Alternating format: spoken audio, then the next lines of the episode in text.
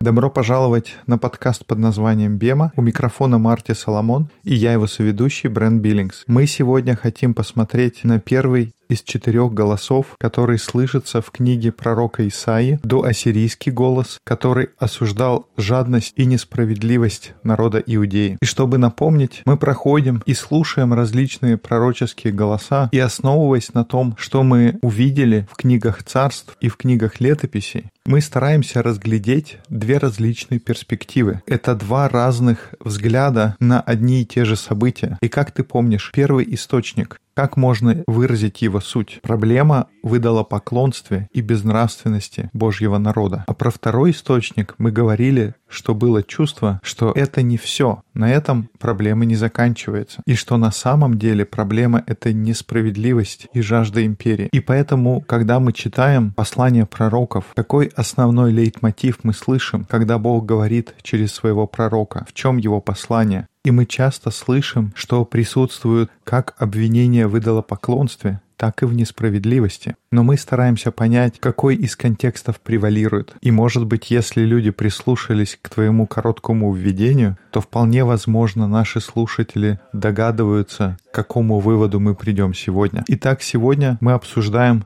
первый голос Исаии. И даже это утверждение может вызывать вопросы. В каком смысле? Есть только одна книга пророка Исаии. В моей Библии нет первой Исаии. Есть только одна большая книга, которая называется «Исаия», и там 66 глав. Может быть, и есть смысл ее разбить на части. Это слишком большая книга. У кого есть время прочесть ее всю за раз? Но для меня в любом случае заняло достаточно большое время, чтобы осознать эту, я бы не сказал истину, потому что я хотел бы оставить пространство для тех людей, кто со мной не согласится, скажем так, точку зрения. Но любой исследователь, который говорит о книге пророка Исаии, он говорит о нескольких голосах. И есть множество теорий, как эти голоса работают и как они переплетены. У кого-то теория, что это только 2 голоса, кто-то говорит, что 3, кто-то, что 4, кто-то говорит о большем количестве голосов. Идут дебаты о том, где один голос заканчивается и где начинается другой, и как эти голосы были составлены вместе тем, кто редактировал текст. Но в книге Исаии четко прослеживаются проблемы. Если читать ее как книгу, написанную одним человеком, потому что, с одной стороны, в ней есть части, которые относятся к периоду, который мы называли доассирийским. Это те части, которые мы будем читать сегодня. И там контекст такой, что еще ничего страшного не произошло.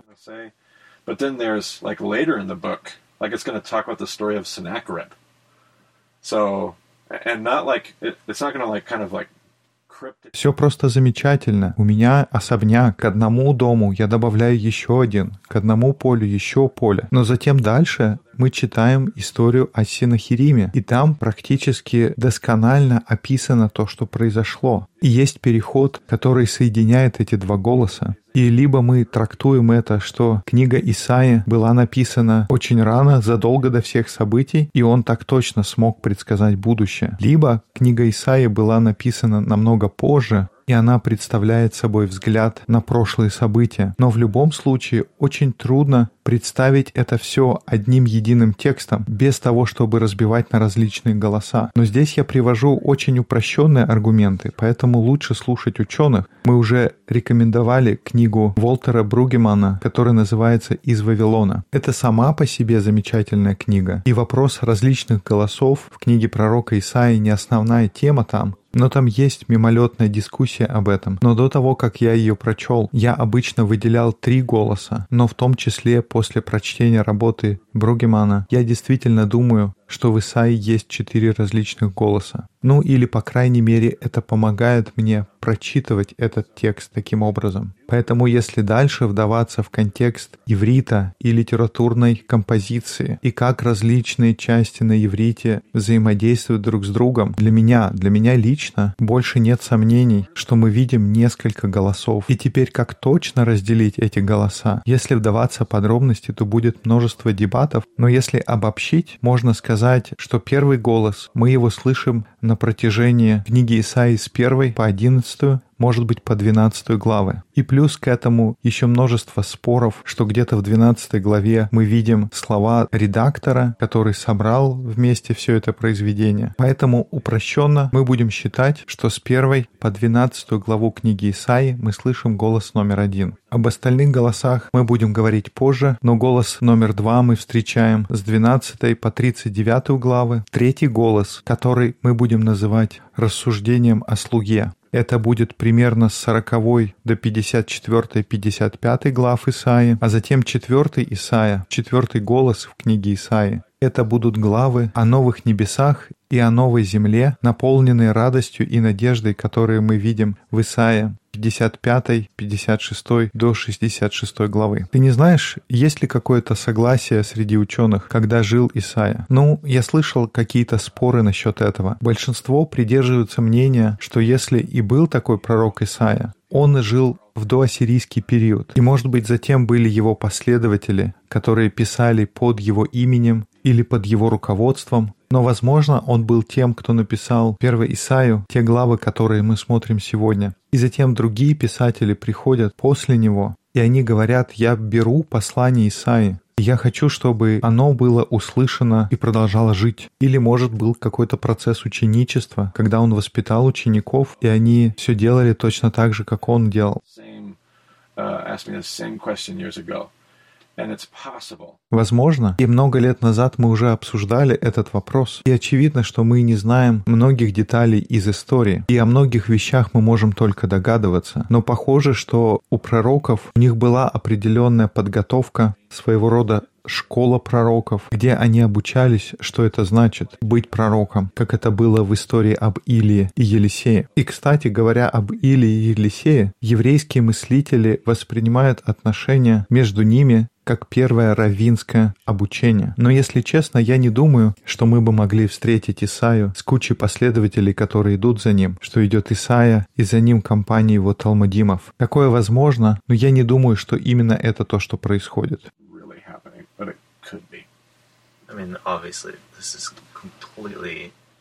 И, может быть, здесь, конечно, я совсем фантазирую, но я себе представляю так, что вдруг Исаия выходит, он говорит какое-то слово от Бога для людей на сегодня, и там есть человек, он всегда в первых рядах, он всегда внимает всему тому, что говорит Исаия, не отходит от него. Исаия, когда еще раз ты выйдешь, и когда у тебя еще будет слово от Господа, только дай знать. И, может, в какой-то момент он уже говорит ему: знаешь что, пойдем со мной. Или как это иногда работало в истории, что это не какой-то взрослый, но, может быть, просто ребенок, который слушал, и он был впечатлен этим пророком, а потом, когда он вырос, он видит, как Ассирию вытесняет Вавилон, и он видит всю ту несправедливость, о которой говорил его учитель, и затем его слова становятся тем, что мы называем сейчас голосом 2 Исаии. И это полностью спекуляция на то, как это могло быть. Это просто интересно представить, каким образом сложился этот текст. И кто знает, может быть, и так было, может быть, и нет, как этот текст рождался со временем, и как он соответствует, может быть, смене поколений. Но, тем не менее, сейчас мы переходим уже ближе к тексту, и мы во вступлении уже сказали, что 1 Исаия, его голос будет как один из тех голосов, как Амос, про который мы говорили, что это явный крик о несправедливости. Он был тот, кто кричал, что вы грабите бедных. Исаия будет еще одним из таких голосов.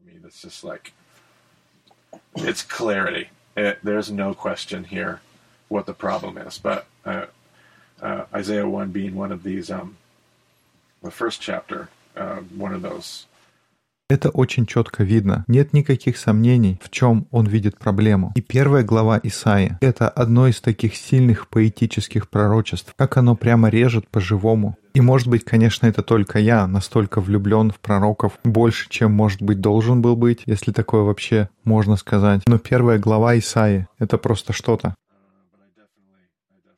Итак, с самого начала. Видение Исаии, сына Амосова, которое он видел о Иудее и Иерусалиме в дни Озии, Иофама, Ахаза, Езекии, царей иудейских. «Слушайте небеса и внимай земля, потому что Господь говорит: я воспитал и возвысил сыновей, а они возмутились против меня. Вол знает владетеля своего, и осел ясли господина своего, а Израиль не знает, народ мой не разумеет». Нормальное такое вступление. Он здесь не стесняется в выражениях. Давай дальше.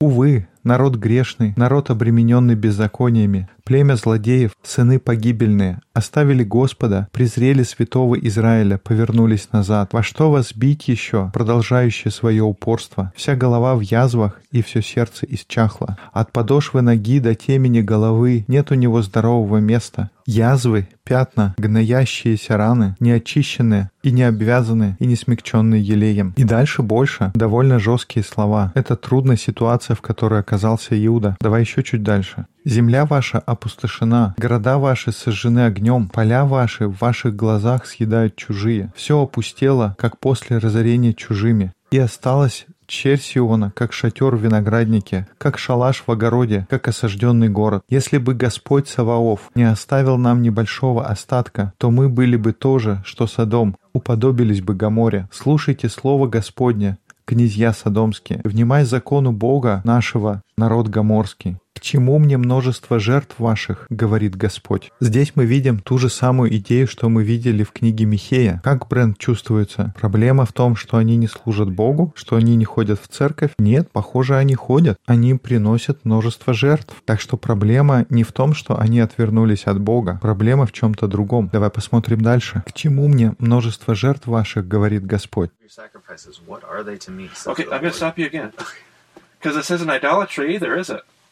И я тебя еще раз перебью, потому что здесь не говорится об идолопоклонстве. Они приносят жертвы Богу. Это не может быть послание как бы первого источника, потому что Бог говорит, что вы приносите и поклоняетесь мне, но мне это не нужно. Так почему же не нужно? Давай-таки продолжим дальше.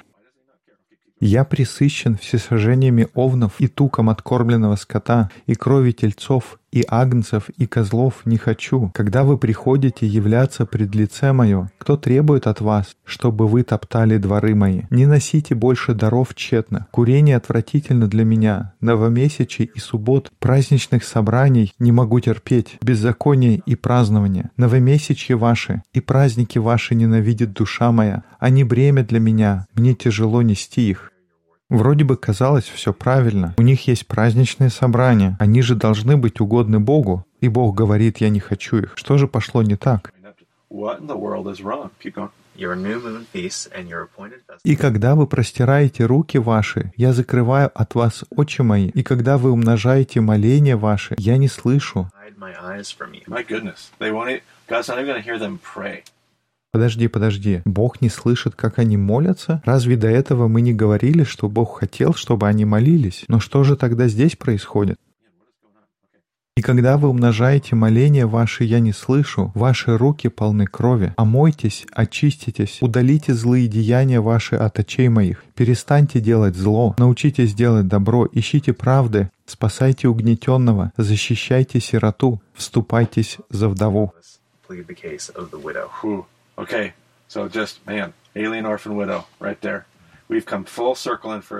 Вы слышали это? Он говорит о пришельце, сироте и вдове. То есть мы вернулись, с чего начинали. И тогда первый Исаия, какой это источник, первый или второй? Конечно же, второй. Бог говорит, какие бы правильные жертвы вы ни приносили, можете отказаться от любого идолопоклонства, поклоняться Богу Израиля, насколько правильно, насколько возможно. Но мне это не нужно. Я не слушаю вас. Я ненавижу то, что вы делаете. Буквально меня тошнит, когда я смотрю на это. Потому что тебе наплевать на то, что угодно Богу. Потому что тебе наплевать на угнетенных. Ты не защищаешь пришельца. Ты не выслушиваешь дело вдовы. Тебе все равно до них. Давай дальше. «Тогда придите и рассудим, говорит Господь, если будут грехи ваши, как багряные, как снег убелю, если будут красны, как пурпур, как волну убелю. Если захотите и послушаетесь, то будете вкушать благо земли. Если же отречетесь и будете упорствовать, то меч пожрет вас, ибо уста Господни говорят».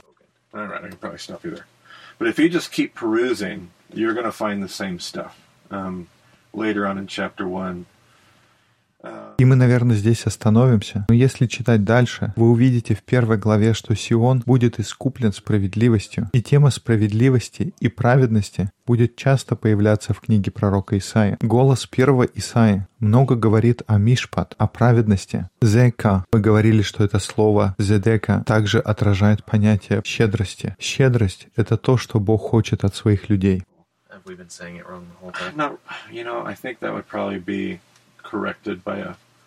By a Jew in today's setting, because Zedekah has become that term for boxes. So, I don't know if I've... И еще раз, то, как мы произносим слова на иврите, это, скорее всего, неправильно, но, во всяком случае, это термин, который они обозначают для этих коробок для пожертвований. Поэтому, если хотите научиться ивриту, это не нужно делать на подкасте BEMA. И мы вроде бы хотим иметь на веб-сайте раздел под названием «Научиться ивриту», но нет, лучше не у нас. Так что не стоит рассчитывать, что мистер Брент Биллингс и Марти Соломон научат вас ивриту. Но если вернуться обратно к тексту, 29 стих говорит: «Они будут постыжены за дубравы, которые столь вожделенны для вас, и посрамлены за сады, которые вы избрали себе». Ибо вы будете как дуб, лист которого опал, и как сад, в котором нет воды. И, возможно, здесь слышен голос идолопоклонства. Давайте смотреть дальше. Во 2 главе он говорит о суде для Иерусалима и до Иуды. И в 3 главе. «Вот Господь Саваоф отнимет у Иерусалима и у Иуды посох и трость, всякое подкрепление хлебом и всякое подкрепление водою, храброго вождя и воина, судью и пророка, и прозорливца и старца, пятидесятника и вельможу, и советника, и мудрого художника, и искусного в слове. И дам им отроков в начальники, и дети будут господствовать над ними. И в народе один будет угнетаем другим, и каждый ближним своим. Юноша будет нагло превозноситься над старцем, и простолюдин над вельможею. Тогда ухватится человек за брата своего, в семействе отца своего, и скажет: «У тебя есть одежда, будь нашим вождем, и да будут эти развалины под рукою твоею». А он с клятвою скажет: «Не могу исцелить ран общества, и в моем доме нет хлеба ни одежды. Не делайте меня вождем народа». Так рушился Иерусалим и пал Иуда, потому что язык их и дела их против Господа оскорбительны для очей славы Его. Выражение лиц их свидетельствует против них, и о грехе своем они рассказывают открыто, как содомляне не скрывают горе душей их, ибо сами на себя навлекают зло. Интересно, что второй раз, когда Исаия говорит об Иуде, он сравнивает их с Содомом. «Скажите праведнику, что благо ему, ибо он будет вкушать плоды дел своих, а беззаконнику горе, ибо будет ему возмездие за дела рук его. Притеснители народа моего дети, и женщины господствуют над ним». И снова мы видим, он говорит о справедливости, об отношении к людям. И в то же время мы сказали, что почти в каждом пророке есть небольшой лучик надежды. Если прочесть из 4 главы, это в принципе короткая глава, ты мог бы прочесть со 2 по 6 стихи. «В тот день отрасль Господа явится в красоте и чести, и плод земли в величии и славе для уцелевших сынов Израиля. Тогда оставшиеся на Сионе и уцелевшие в Иерусалиме будут именоваться святыми, все вписанные в книгу для житья в Иерусалиме. Когда Господь омоет скверну дочерей Сиона и очистит кровь Иерусалима и среды его духом суда и духом огня». «И сотворит Господь над всяким местом горы Сиона, и над собраниями ее облако, и дым во время дня, и блистание пылающего огня во время ночи, ибо над всем чтимым будет покров, и будет шатер для осенения днем от зноя, и для убежища, и защиты от непогод и дождя».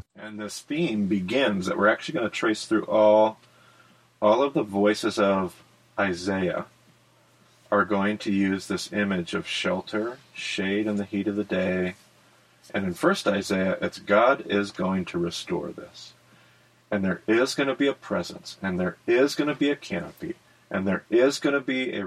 Интересно, что здесь мы видим, начинается тема, которую мы будем встречать на протяжении всех голосов книги пророка Исаии. Это образ укрытия от дневного зноя. И здесь в 1 Исаии Бог восстановит такой навес, будет убежище. И здесь у нас появляется надежда. И мы видим здесь луч надежды. И да, это короткая глава, но вся она посвящена надежде. Но потом мы переходим к 5 главе, мы переворачиваем страницу, и мы читаем, да, очень поэтичное, но очень давящее послание, полное горя и осуждения. И там мы видим то, что будет нашим образом для Исаии. Как помнишь, образ для Амоса — это был отвес и корзина спелых фруктов.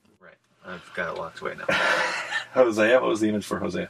Prostitute. Prostitute. Last podcast we talked about Micah. What was the image for Micah? Image of a judge. Judge. Okay, so the image of first Isaiah, the last of our pre-Assyrian prophets, is going to be... Образ, который мы видели в книге пророка Осии, это был образ блудницы. На прошлом подкасте мы говорили о Михее, и там мы говорили об образе судьи. И образ, который мы встречаем в первом Исаии, это наш последний из доассирийских пророков. Это будет образ виноградника. Это один из главных образов, который мы видим. И я думаю, Иисус и другие учителя продолжают снова и снова возвращаться к этому образу в их учении и в своих притчах. И в древнем мире виноградник — это что-то особенное. И я очень извиняюсь за качество картинок нашей презентации. Они из моей поездки в 2008 году. Эти фотографии не передают и сотой части той красоты, которую я тогда увидел. Мы были около древнего виноградника на склоне холма за пределами Иерусалима. Там были эти тысячелетние террасы, где росли оливковые деревья, и там были изгороди из виноградных лоз.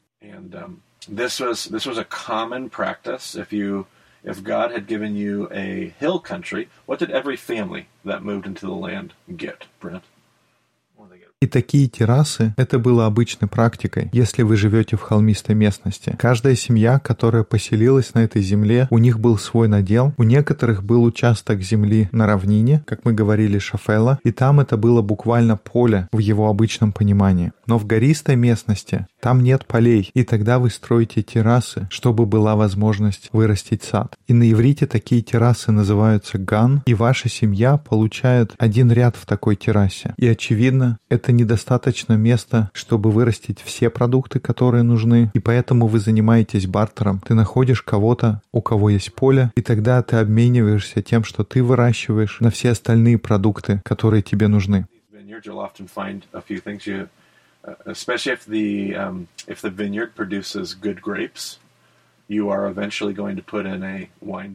И в этих местах достаточно часто встречаются несколько характерных особенностей. Одна из них, особенно если виноградник производит хороший виноград, там будет винный пресс, и он делается в такой скальной породе. У нас есть фотография такого пресса. И также там будет сторожевая башня. И почему она важна? Это потому что, когда приближается сбор урожая, чем ближе к сбору, тем лучше ты будешь его охранять от бандитов или воров, или даже от диких животных и птиц, кто пытается поживиться. И тогда на сторожевой башне ты оставляешь слугу или сына или дочь. Но кроме этого, сторожевая башня — это еще и место, где вы складываете ваши инструменты. И тогда для жизни твоей семьи эти террасы, они очень важны. И когда я ездил туда с Рэем, это был большой урок для меня.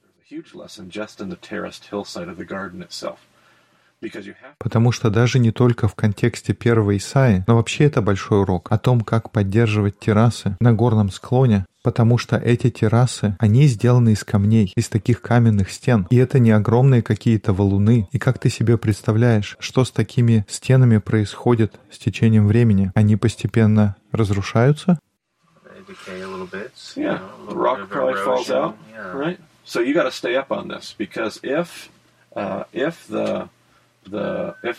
rocks start to come out or you start to lose and you don't fix it and the wall starts to fall apart, the problem is the moment that erosion that you spoke of starts, you now have a really big problem because not just one terrace. Да, где-то камни выпадают, и нужно следить за этим, потому что если камни будут по чуть-чуть выпадать, стена начнет разрушаться. И когда такое разрушение начинается, если его запустить, это большая проблема, потому что это не только одна стена, но и вся терраса под ней, ее начинают смывать. Поэтому очень важно поддерживать и ухаживать за такими стенами. И теперь такой момент. Если твой надел — это один уровень такой террасы, что ты видишь, когда идешь по своему уровню? Ты видишь состояние своей стены. Ты, конечно, можешь спрыгнуть и пройтись по чужому уровню, но по большому счету ты можешь видеть, что с твоей стеной происходит? Нет, ты видишь только стену твоего соседа, который находится выше тебя.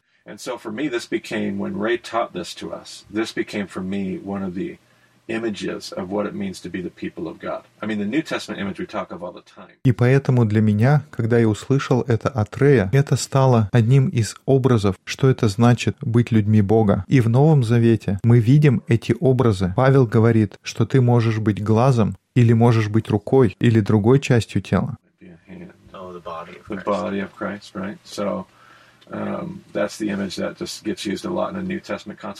И этот образ, то, что мы все важны в Новом Завете, он есть в этом ветхозаветном образе виноградника. И он очень впечатляет, потому что я понимаю, почему я нуждаюсь в моем ближнем. Потому что если мой ближний не обращает внимания на мою стену, у меня будут большие проблемы. Я нуждаюсь в моем ближнем, чтобы он подошел и сказал: «Слушай, у тебя здесь несколько камней выпало». Но в нашей культуре это может быть не так приемлемо. Нам не так нравится, когда люди смотрят на нашу стену. Мол, может быть, ты лезешь не в свое дело? Кто ты такой, чтобы судить меня? Не судите, да не судимы будете.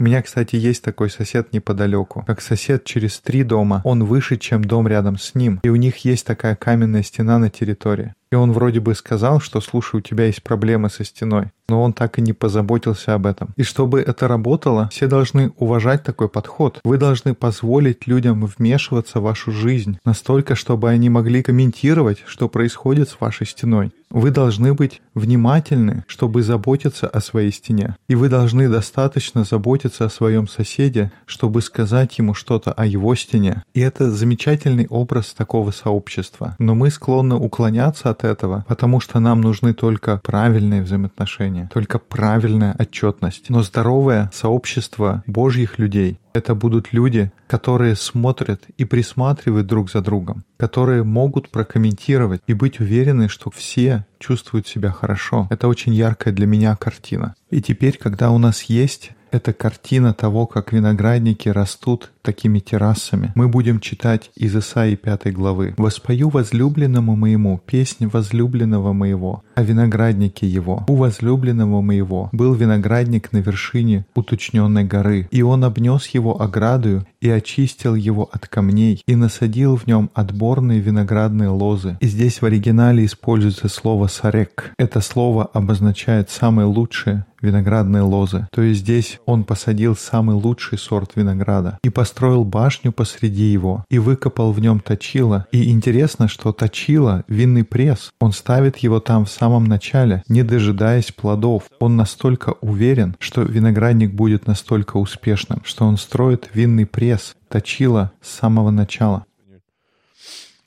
Then he looked for a crop of good grapes, but it yielded only... Он просто, как в этом описании, он сделал самое лучшее для этого виноградника. И дальше мы читаем: «И ожидал, что он принесет добрые грозды, а он принес дикие ягоды». И ныне, жители Иерусалима и мужи Иуды, рассудите меня с виноградником моим. Что еще надлежало бы сделать для виноградника моего, чего я не сделал ему? Почему, когда я ожидал, что он принесет добрые грозды, он принес дикие ягоды? Итак, я скажу вам, что сделаю с виноградником моим. Отниму у него ограду, и будет он опустошаем. Разрушу стены его, и будет попираем. И оставлю его в запустении. Не будут ни обрезывать, ни вскапывать его. И зарастет он тернами и волчцами. И повелю облакам не проливать на него дождя».